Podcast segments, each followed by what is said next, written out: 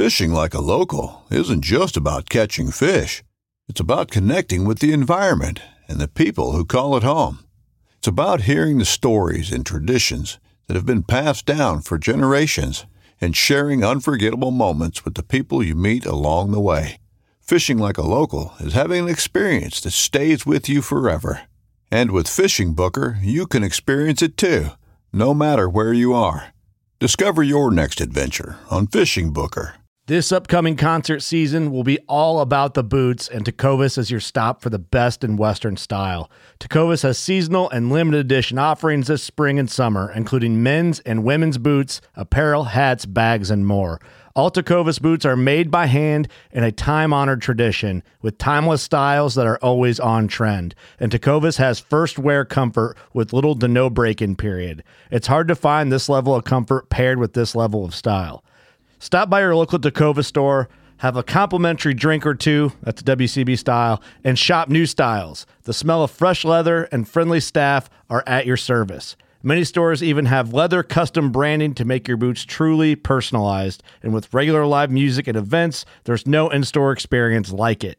If you can't make it into a store, just visit tecovas.com. That's T E C O V A S.com. They offer free shipping on all boots, as well as free returns and exchanges, and ship right to your door. Go to tecovas.com and find your new favorite pair of boots today. Winchester's little known but remarkable Model 71 lever action rifle and gain twist rifling on this episode of Ron Spomer Outdoors podcast. Hello, everyone, and welcome to another episode of Answering Questions and Trying to Come Up with the Right Answers. I got an interesting letter from a gentleman where he's got a 348 Winchester. Have you ever heard of the 348 Winchester? It's kind of a famous round, even though it wasn't all that popular. Uh, Winchester made that particular rimmed cartridge for a new not quite big bore, but bigger than 30 30 bore lever action rifle called the Model 71. And it's quite famous for being considered the smoothest, slickest, bestest classical tubular fed magazine Winchester rifle ever. Uh, and this gentleman has got one. He writes in that his father had them. He said, at one point, my father had a, I had three 348s causing a friend to say of my father, he is the curator of 348s. Uh, what this gentleman never says is Model 71, because the 348, of course, is the cartridge, not the rifle. My father ended up selling one and leaving one to my brother and myself. About that, I think he means one to each of them. My father hunted in Maine with a 348 and a great deal, but for all those years and all those miles, he only killed one button buck with that rifle. I myself am not real fond of peep sights in low light situations. The 348 has gobs of personality and it's such a smooth lever action. He's got that right. In looking up prices for the 348, this would be used rifle prices. I saw several of them for sale with scopes mounted, one attached to the side, and that was on a hinge to flip out of the way. And one of them had a scope that mounted way down the barrel. Must have been a pistol scope with long eye relief. Yeah, you got that right. As neat as the 348 is, I just can't find an application for it in my life. My disability requires flat shooting rounds with a good scope. When very young, I did extensive hunting with the Model 94 3030, which is the little brother to the 348, killing many groundhogs with it. That was my high water mark with Winchester's lever action rifles. And that was Carl. Carl, I want to thank you for bringing that up. Uh, now, the 348 Winchester is, is also interesting, and it's the only 34 caliber. Why Winchester went with a 348 instead of a 358 kind of is a mystery. Some people suggest that they were thinking, well, since we had so much good luck with this oddball .277 rifle we call the 270 Winchester. Why not try it with the uh, new Model 71 chambered for a 348? Maybe that'll catch on similarly. I think the problem with this rifle and cartridge was that it came in, uh, I think it was 1935 that they released it. And by then, hunters and shooters were starting to realize the better performance potential of sharply tipped bullets. And of course, the tubular feed magazine rifles were just not set up for that. So they have to use blunt nosed cartridge or bullets. And that slows things down. You can put a lot of energy behind them, but they lose that energy because of their um, drag and I think that's probably hindered some of the success. The other thing was it was a pretty expensive rifle. It, that's why I think it's so smooth and so revered for being such a high quality lever action rifle. But it did have a lot of punch and power. I think it was throwing 200 grain bullets around 24 100 feet per second. So it was good in the woods for deer, especially, but black bears and elk real well too. But it was a heavy rifle. It was essentially the 1886, which was the really big, strong Winchester designed by John Moses Browning with two big locking bars coming up at the back of the, the bolt body. Um, so it was really strong and could handle the higher pressures and such. Only 70,000 or so of them were made between release in about the mid 30s up until around 1950. And by then, I think most hunters are going with faster cartridges like the 30 6 family and into the Magnums. But boy, if you want a, a lever action rifle that is hard hitting and smooth and all the rest of it, something really special, look around for a used model 71 Winchester and you'll stumble onto it. Like maybe you could have your dad uh, gift one to you, like Carl had here. But thanks for bringing that up, Carl. I really appreciate that. We don't get often opportunities to discuss the Model 71 because there's just so few around. You don't see them very often. Now, Winchester did release a new version of it several years ago. This would have been uh, Miroku uh, in Japan making it for them. I did test fire one of those several times. it, it is as advertised, very smooth lever action rifle. But like Carl, I just couldn't find a specific use for it, so I didn't pick one up. I think the 358 Winchester cartridge is actually providing better ballistics. And that, of course, is the 308 necked up to 35. But something you might want to look into if you're into lever action rifles. Now, here's something from uh, patron Jarrett. Good evening. Listening to your podcast, number 309 about twist rates. As you can tell from previous messages of mine, twist rates intrigue me. that is true. Jarrett and I have been discussing twist rates quite a bit. Jarrett goes on, you mentioned faster twist rates, meaning bigger wall against the bullet getting going in the barrel. And what I mean by that is if you have a fast twist rate, the the engraving of the bullet happens abruptly. That bullet is essentially slamming into a, a wall um, of rifling. The grooves and the lands right there. So you get higher pressures if you have a fast twist rate, and you get it immediately when that bullet leaves the cartridge and strikes the rifling. So Jerry continues, Well, I have an idea. Why not have the twist in the barrel start slowly and increase as the twist gets closer to the end of the barrel? Almost like a car getting going from a standstill. You've got to put in it, put it in granny or you'll tear up the tranny. Wouldn't that decrease barrel burnout? What are your thoughts? Well, here's what I wrote back to Jarrett very briefly. Ah, Jarrett, you have hit upon the old gain twist rifling system. It's been around for a long, long time. The idea being to minimize the pressure spike. It does nothing to change barrel burnout. That is a product of flame temperature at the throat, not bullet friction. Gain twist never really took off. Now, if I could elaborate a bit, gain twist, I think, was invented by Alexander Pope. Uh, I think that was his first name. Pope was a barrel maker extraordinaire back in the late 19th century. And he was building barrels for precision shooting with lead bullets and muzzle loaders. Um, I'm not sure. I'm sure he used some breech loaders as well, but they were using muzzle loading bullets, and he found that a gain twist made for an easier starting of the bullet or something about muzzle loading that bullet was there was some kind of a perceived benefit from this gain twist. I don't quite understand what that would be. But mainly it reduced the lead fouling. When you think of a fast twist immediately upon ignition, the uh, lead bullet is being smeared or grabbed and ripped a little bit by the rifling if it's really steep. So by getting velocity going down the barrel as the twist rate then increases, you reduce the lead stripping of the bullet. And I think that's uh, the benefit that they found with lead bullets. But once the jacketed bullets came in, you really didn't have that problem anymore. So there's not really a, a hugely noticeable increase in accuracy, but there is a little decrease in pressure. And what that enables folks with gain twist barrels to do, if they're hand loaders, is to increase the powder charge a little bit and gain a little bit of velocity because they have less immediate pressure spikes. So their max chamber pressures aren't as high thanks to that reduced friction of the gain twist rifling. Uh, Bartlein Barrels specializes in gain twist and they think it works pretty well, but I just haven't seen or heard a lot of convincing arguments that it really makes that big of a deal. I think if it would, we would see a lot more gain twist barrels out there. And we just don't. So I think the evidence is kind of piled up over the years that it, it's a great theory, but it probably isn't worth all the trouble.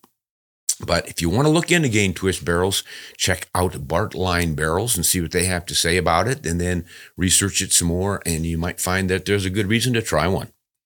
All right, appreciate that, uh, Jarrett. Now, what else do we have here? Ron, you've hit upon. Oh, that was just one I just finished, guys. Sorry about that. Now, what else do we have here that uh, my dear wife Betsy brought me? This is from Chuck. Hi, Ron. Whenever people compare you to the legendary Jack O'Connor, you always very humbly deflect the compliment. So I'm going to say something a little differently. I think you're better than old Jack. Oh, my goodness. I should have read this before. This is kind of embarrassing. Hmm. Well, my wife wanted me to read this. Apparently, that's why she stuck it on here. So I will respect her wishes. Continue. Yes, Jack O'Connor was a true pioneer in hunting journalism and the chief promoter of the 270 Winchester. He hunted all over the world, and with his writing, he brought sport hunting into the spotlight for the average American for the first time. That's a pretty good analysis, Chuck. But, big but here, he had a reputation for being a little big headed and opinionated, and even difficult to get along with by some standards. You are just not like that. You respect everyone's opinion and even welcome criticism. You can laugh at yourself and instruct the rest of us at the same time without feeling threatened by folks who differ with you. Your easygoing nature leaves Jack in the dust. Keep up the good work, Chuck. Oh, gosh, Chuck. Betsy, I'm going to get you for this.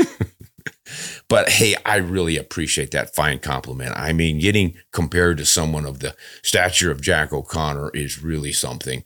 Um, and, and, as far as m- my not being opinionated, I found out over the years when I was opinionated in my youth that I was often wrong.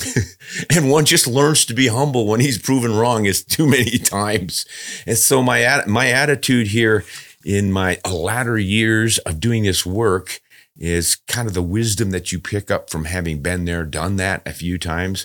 And, and you realize that we are all in this together. Nobody knows everything, even though we often think we do. Um, but even when you've studied a lot and really have the data down, there are some times when you're just plain wrong or proven wrong. The flat earthers have figured that out long ago. I mean, there's just all kinds of ancient wisdom that we were all supposed to know that was eventually proven wrong. So I always try to keep an open mind and recognize that everyone else is on a similar journey. We learn as we go, and I try to learn from others as much as I can while sharing what I have learned. So I really appreciate that fine compliment, Chuck. Now let's see what Danny has to say. Ron, thanks for the great information you share. I am new to deer hunting and I was advised to get a 243 rifle. I'm located in South Oklahoma. Do you think this is a good rifle for beginner deer hunters? And what brand rifle do you advise me to get? Thanks. Well, Danny, this is a big question and it's pretty commonly asked because anyone new to hunting has to pretty much decide this stuff when they have very limited information on which to base their judgments. So I recommend you continue listening to my channel and others on cartridges and rifles and study them a lot and find some books that explain how rifles work and what the various cartridges do and get an understanding of what the 243 Winchester is and where it falls in this panoply of cartridges. It's essentially considered a small caliber and light, does not recoil much, quite accurate. Because of that, you just don't flinch or even have any need to because it's such an easy shooting little cartridge. Fairly fast, throws a 100 grain bullet around 3,000, perhaps 3,100 feet per second, which is pretty speedy. And that adds a lot of energy to the bullet, kinetic energy. The bullets are long and pointy, so they retain that energy really well and they shoot fairly flat out to three, 400 yards. That is about the limit you want to stretch it to for deer. And out in Oklahoma, an open country like you have, you might be looking at some fairly long shots. You don't have to take them, obviously. One of the mistakes that people make is if they see a deer at 500 yards, they then have to shoot at it. no, just get a little closer. You can always stalk closer. And once you get inside of 300 yards, I have found that the 243 Winchester, even with some 80 and 85 grain bullets, is quite deadly. Uh, you just need to park that bullet behind the shoulder, unless you're using an all copper bullet or a premium controlled expansion bullet, such as uh, Nosler Partition, Swift A frame, or some kind of a bonded bullet like um, AccuBond, something like that that stays together and retains its mass to keep penetrating deeply. But boy, even the more frangible bullets, once you get it behind that shoulder without hitting any major muscle groups, gets into the heart and lungs and just sort of goes to pieces and creates a lot of hemorrhaging very quickly for a, a quick demise. So I don't think you'll have any trouble taking uh, Oklahoma whitetails with the 243 Winchester. And I assume that's the one you mean when you say 243. We hunters and uh, shooters have a, a habit of just using a cartridge's um, bullet numbers or calibers when we really mean a cartridge. So we'll say, I want a 243. Well, that could mean the 243 bullet, 0.243 inches in diameter, and that could be thrown by a six millimeter Remington, a 240 Weatherby, the new six millimeter Creedmoor, and several others. So I'm assuming you mean the 243 Winchester, which is the most popular. And I think you'll do well with it. Yeah. So good luck with that, Danny, and enjoy your deer hunting. Oklahoma has some good opportunities and some big whitetails. One more here before we get to the the new stuff on the computer. Um, this guy is just naming himself or herself user. And I hope they mean they're, I don't know what they're using, but I hope it's the good stuff. Hey, I love the information, Ron. You've saved me loads of time and probably some money by sharing what you know about hunting. Well, appreciate that. I hope I have. Recently, I bought a 308 Winchester that was on sale, and I didn't expect much right out of the box. But I did expect that at 200 yards, I could easily keep a three-inch group without having to change the scope and or ammunition. I zeroed it at 100 yards, no problem. Five shot groups, and I increased it to 200 yards. My first five shots were completely off the page. And a 12 inch target? What is going on here? I stopped and I inspected my ammo, and I found that the soft point 150 grain bullets that I was using had fractures in the lead soft point and could easily flake off using my thumb. Hmm. After finding three rounds that seemed to be unaffected, I made a three inch group on page without changing anything about my setup. My theory is that the fractured lead points were flying off in mid flight, making them behave erratically. Have you ever experienced this? And are polymer tipped bullets or monolithic the answer to this problem? Wow. I've got to say, uh, user, I have not ever seen anything like this. I've never heard about such a thing. The lead flaking off was was it actually breaking into chunks or just little thin flakes on the surface? And i don't if it was the latter i don't understand why that would make things radically inaccurate. It may be that internally the lead was not matching up or balanced with the jacket. What sometimes happens with uh, a bullet jacket is essentially a cup it's gilding metal usually and they form it punch it to form a long tube open at the top, and then they either insert a lead cable and then squeeze the tip into the shape of the bullet, the final shape, or they'll sometimes pour molten lead in and shape the bullet. And sometimes there can be air gaps between the lead and the jacket material. And if they don't have good quality control, the jacket itself can be of varying thicknesses. And the fact that this lead was flaking off, as you said, suggests that perhaps the lead alloy wasn't exactly right. Things weren't all together. So maybe they had some of these air gaps inside between the lead and the jacket. Between the lead and the jacket. So um, that's the best I can come up with. But I have never seen a rifle that would group well at 100 yards and suddenly just miss a 12 inch paper at 200. That is a wild one. Um, anyone else out there have anything similar to this? Now, certainly, if you switch to a monolithic bullet, you wouldn't have any of this problem because there's no two materials to have imbalances. It's just all copper. And polymer tipped bullets, you know, they could be have the same problem. It's just that they put a polymer tip on it instead of having the exposed lead tip.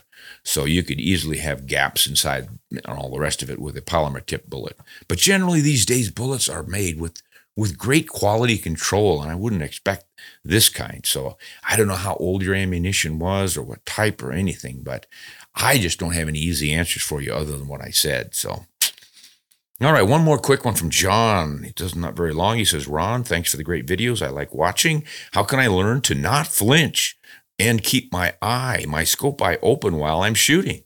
This is something you do really well. Well, thanks, John. This is something that I have trained to, to do really well, and that's what you will need to do. And anyone can do it. The trick is to dry fire a lot. And with this in mind, you just think, okay, empty rifle, it's not going to flinch because there's no shot coming, no recoil, so I can keep my eye open. So you line up on your target, you concentrate on the target and the reticle being right where you want it or the open sights. Um, keep your eyes open and think about if there's a bullet going down range, I want it like an arrow where I can watch it land. You're not going to see that fast bullet, but the idea is to know where your crosshair was when the trigger broke. When it goes click, you should be able to say, boy, that little bit of movement of my finger moved the crosshair a little bit left and down. That's probably where my shot's going to land. It's called calling your shots. So keep your eye open and do that again and again and again until you have trained yourself to keep both eyes open and click, call your shot. Then, if you can, have your partner behind you load your rifle or not. This is the key. They hand you the rifle, you think it's loaded, you do your thing, and if your brain is now switching back to Flinchville, you will know you flinched because that rifle will be empty, your buddy having not really put a round in it. And this really works. After two or three of those, you go, wow, what an idiot. I'm jerking, anticipating recoil. I got to just think about the target and the sight picture and squeezing the trigger without jerking and click. Yeah.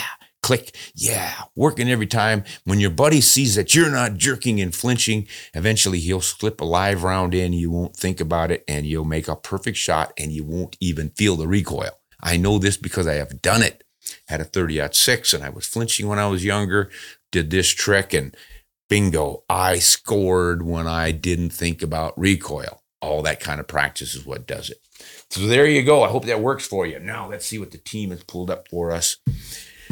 Trying to stump me here. Uh oh. Oh my gosh. This is a long one. What is this about? This is from Garth flight instructor. Uh oh, airline pilot. I think I know where this is going. We're going to Coriolis, and we're not going to get there. No, it looks like he has a good long explanation, but I don't know that anyone wants to hear it. So we're just going to breeze through it here really quickly. Inertia, spin of the earth, all this. Oh, let's try this. Near the end, he says, to be short. This sounds like a summation. We can do that. There is no force acting on the bullet in Coriolis effect. That is true. It is not a force, it's just an effect. The effect is simply a consequence of the ground moving at different speeds at different latitudes. That is it. The velocity component related to the rotation of the earth of your bullet when it leaves the muzzle is fixed at that latitude. So when it moves to a different latitude, it's no longer in sync with the surface of the earth. Yeah, that is a good summation and succinct. So I think you guys understand that now. And and again, with bullets, you really don't get enough distance. You're not changing latitudes that much when you're firing a shot. Don't worry about it if you're a hunter. Extreme range shooters have to think about this, and pilots, of course, because they're going hundreds of miles. So uh, don't worry too much about the Coriolis effect, but it is a result of the Earth spinning faster at the equator than it does further north or south. All right, here is someone from Ireland, Ivan from Ireland. Hi, Ron, can you advise if any SA shotgun should be compared to a semi auto rifle uh, if it was using slugs and rifle chokes? I'm not sure I'm driving what he's driving at here. Can you advise if or any SA shotgun could be compared to a semi auto rifle if it was using slugs and chokes, rifle chokes? SA centerfire rifles are hard to obtain in Ireland, hence the line of questioning. Looking forward to hearing your thoughts. Shotgun, single action shotgun is you meant by SA. At any rate, it comes down to what can he get using slugs in a shotgun and a rifle to choke? Well, you can get pretty reasonable accuracy. You're not going to match up with a rifle for, for fine accuracy, but gosh, you can keep it at least inch and a half um, at 100 yards. I've seen that happen with the right combination, the right slug, the right twist, um, whether you go with sabots in your slugs or any of the different options. But what the big problem is with shotguns and slugs for inaccuracy is the loose fit. With rifles, we've got a real snug connection between the barrel and the action and we make sure everything is perfectly concentric and all this nitpicky stuff with blueprinting your actions. Then you grab a shotgun and you pull the barrel off and you put the barrel back on and you turn it on with a little nut on the front under a semi auto or a pump action. You just don't build shotguns as rigidly as you do rifles. Plus, the barrel is fairly thin not heavy and thick like a rifle, so it's going to have a lot more vibrations and oscillations and things. So if you can find a shotgun that's specifically designed for slugs, like the let's see, there's a Savage rifled shotgun slug barrel, thick, heavy barrel, um, built a lot more strength and integrity than your typical shotgun barrel. That is going to help a lot. Uh, there are there were single shot slugsters, I think H&R had one, maybe they still do, that were built similarly, real stiff and strong with thick barrels. That's what you want to look for to help with your accuracy. But boy, out to some of those shotguns can be pretty accurate out to 200 yards. And I have heard of guys who really work with it and tweak it, and they can get to 300 yards. But remember, they're using sabots, the plastic skirts around a smaller bullet, so it's not the full diameter one that gives you a higher ballistics coefficient for better long range performance on drops and deflections in the wind and such. But it can be done, Ivan. So look for that. Heavy, stiff, well built. Some guys will even epoxy the barrels into the actions of shotguns to make things stiffer. Lots of good options there. You might want to look into that stuff. All right, this is from Oregon, Jonathan. Hello, Ron. I'm a big fan of this show. Uh, I'm waiting to get into re, or I'm wanting to get into reloading and wondering how to safely explore and experiment the endless combination of loads. Well, that's a simple answer, and I've given it many times on this show. It's just get those hand loading manuals and study them. Read from chapter one on through. They give you all the information you need on what's going on and how to do it. And then just follow the recipes get their starting load. This is a safety factor. You use a low dose of powder as listed in there, and then you work your way up. To choose which powder, I always go to the one that looks the most efficient out of their list. They'll usually have five to 10 different powders for any one particular bullet load in one cartridge. Uh, so you say, well, this one peaks out at 2,700 feet per second. But this other powder, they get a top end velocity of 3,000 feet per second. Suggests that that one has a lot more potential.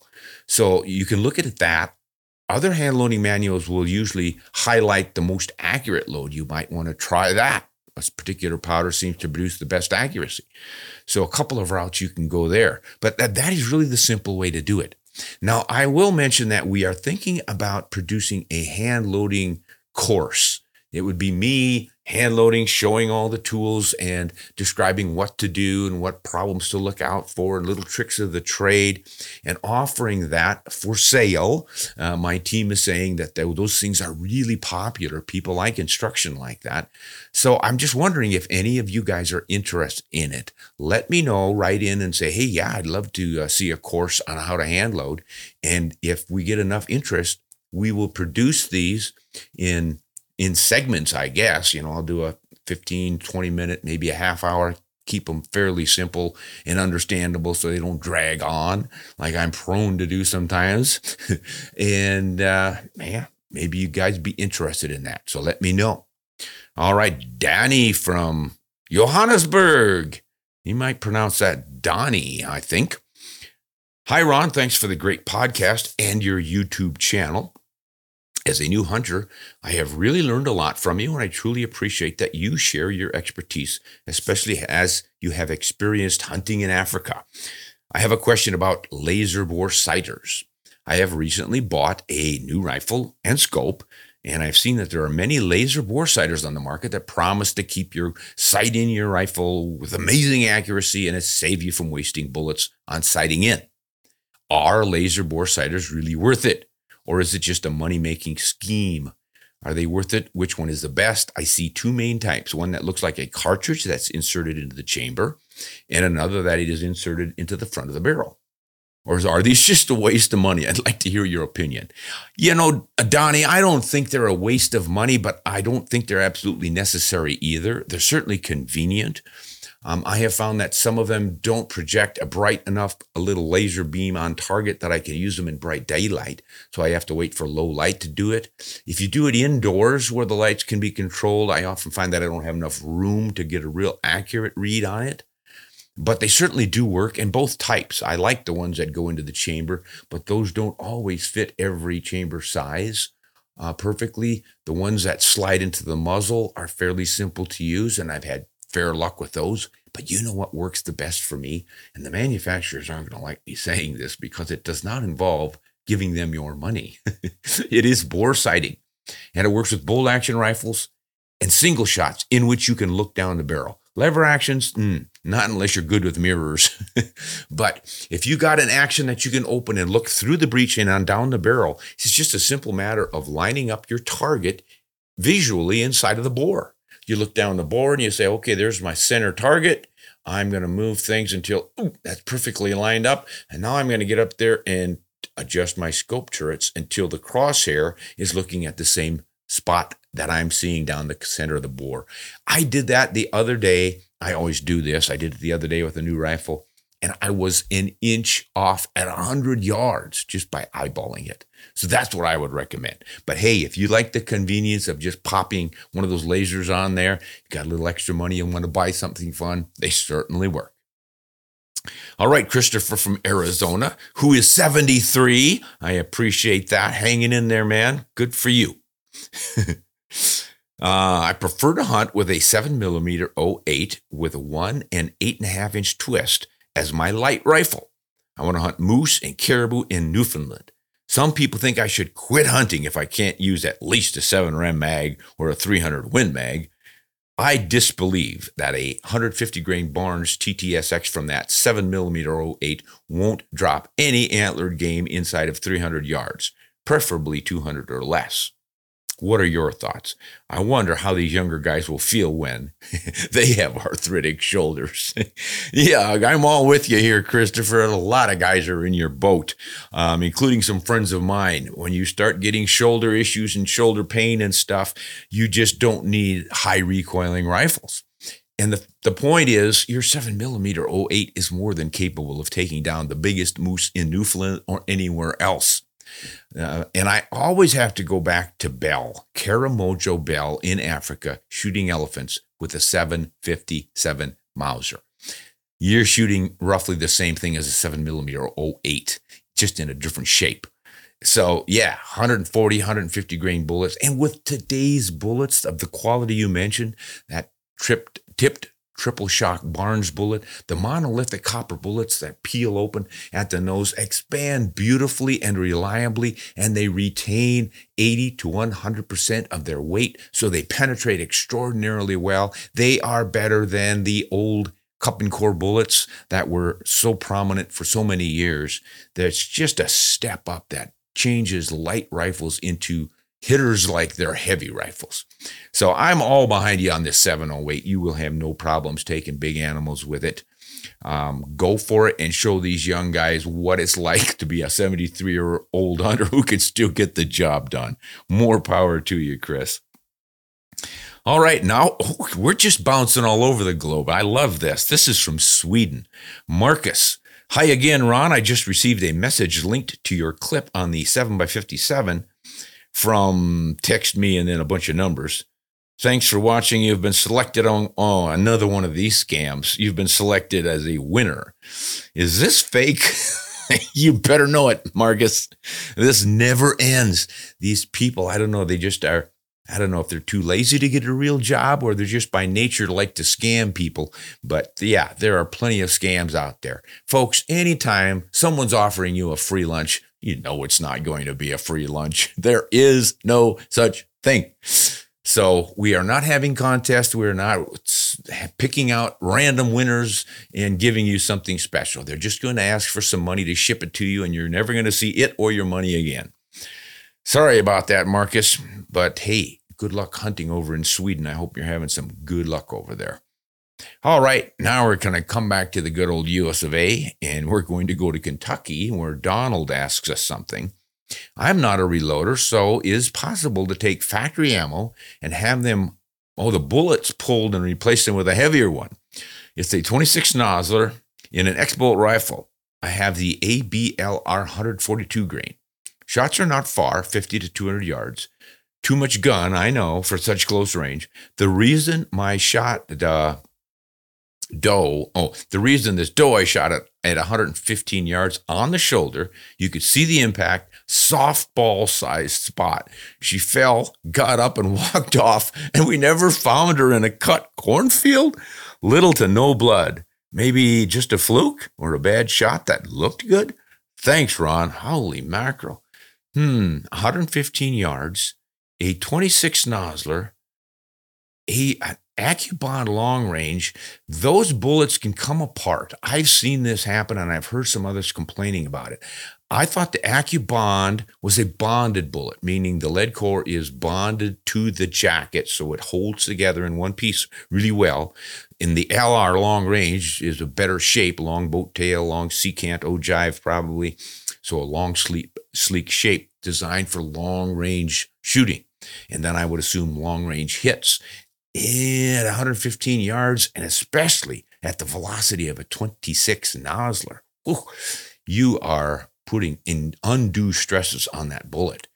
I would recommend you go to an all copper bullet where there's really nothing to come apart. You might lose a couple petals on it, but you're going to get extreme penetrations from that. The best I can tell you is I'm guessing that that bullet went to pieces on the shoulder before you got into the vitals. And that's why you lost that deer. So this is what I suggest you try. Or always aim just behind the shoulder. If you can just get it through the ribs, that bullet should do a great job. But you've got a lot of velocity in that 26 Nosler right there. That is a better application for some 300 to 500 yard shots rather than 115.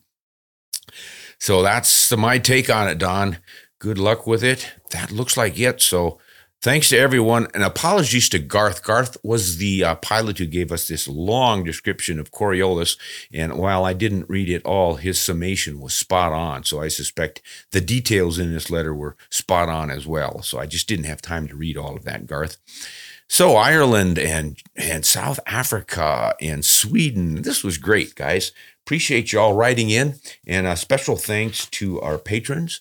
We always appreciate you guys and love to answer your questions as soon as we get those. So until next time on our next podcast, I am hoping that you continue to hunt honest and shoot straight and have great luck doing so. This is Ron Spomer. Thanks for watching. See you next time.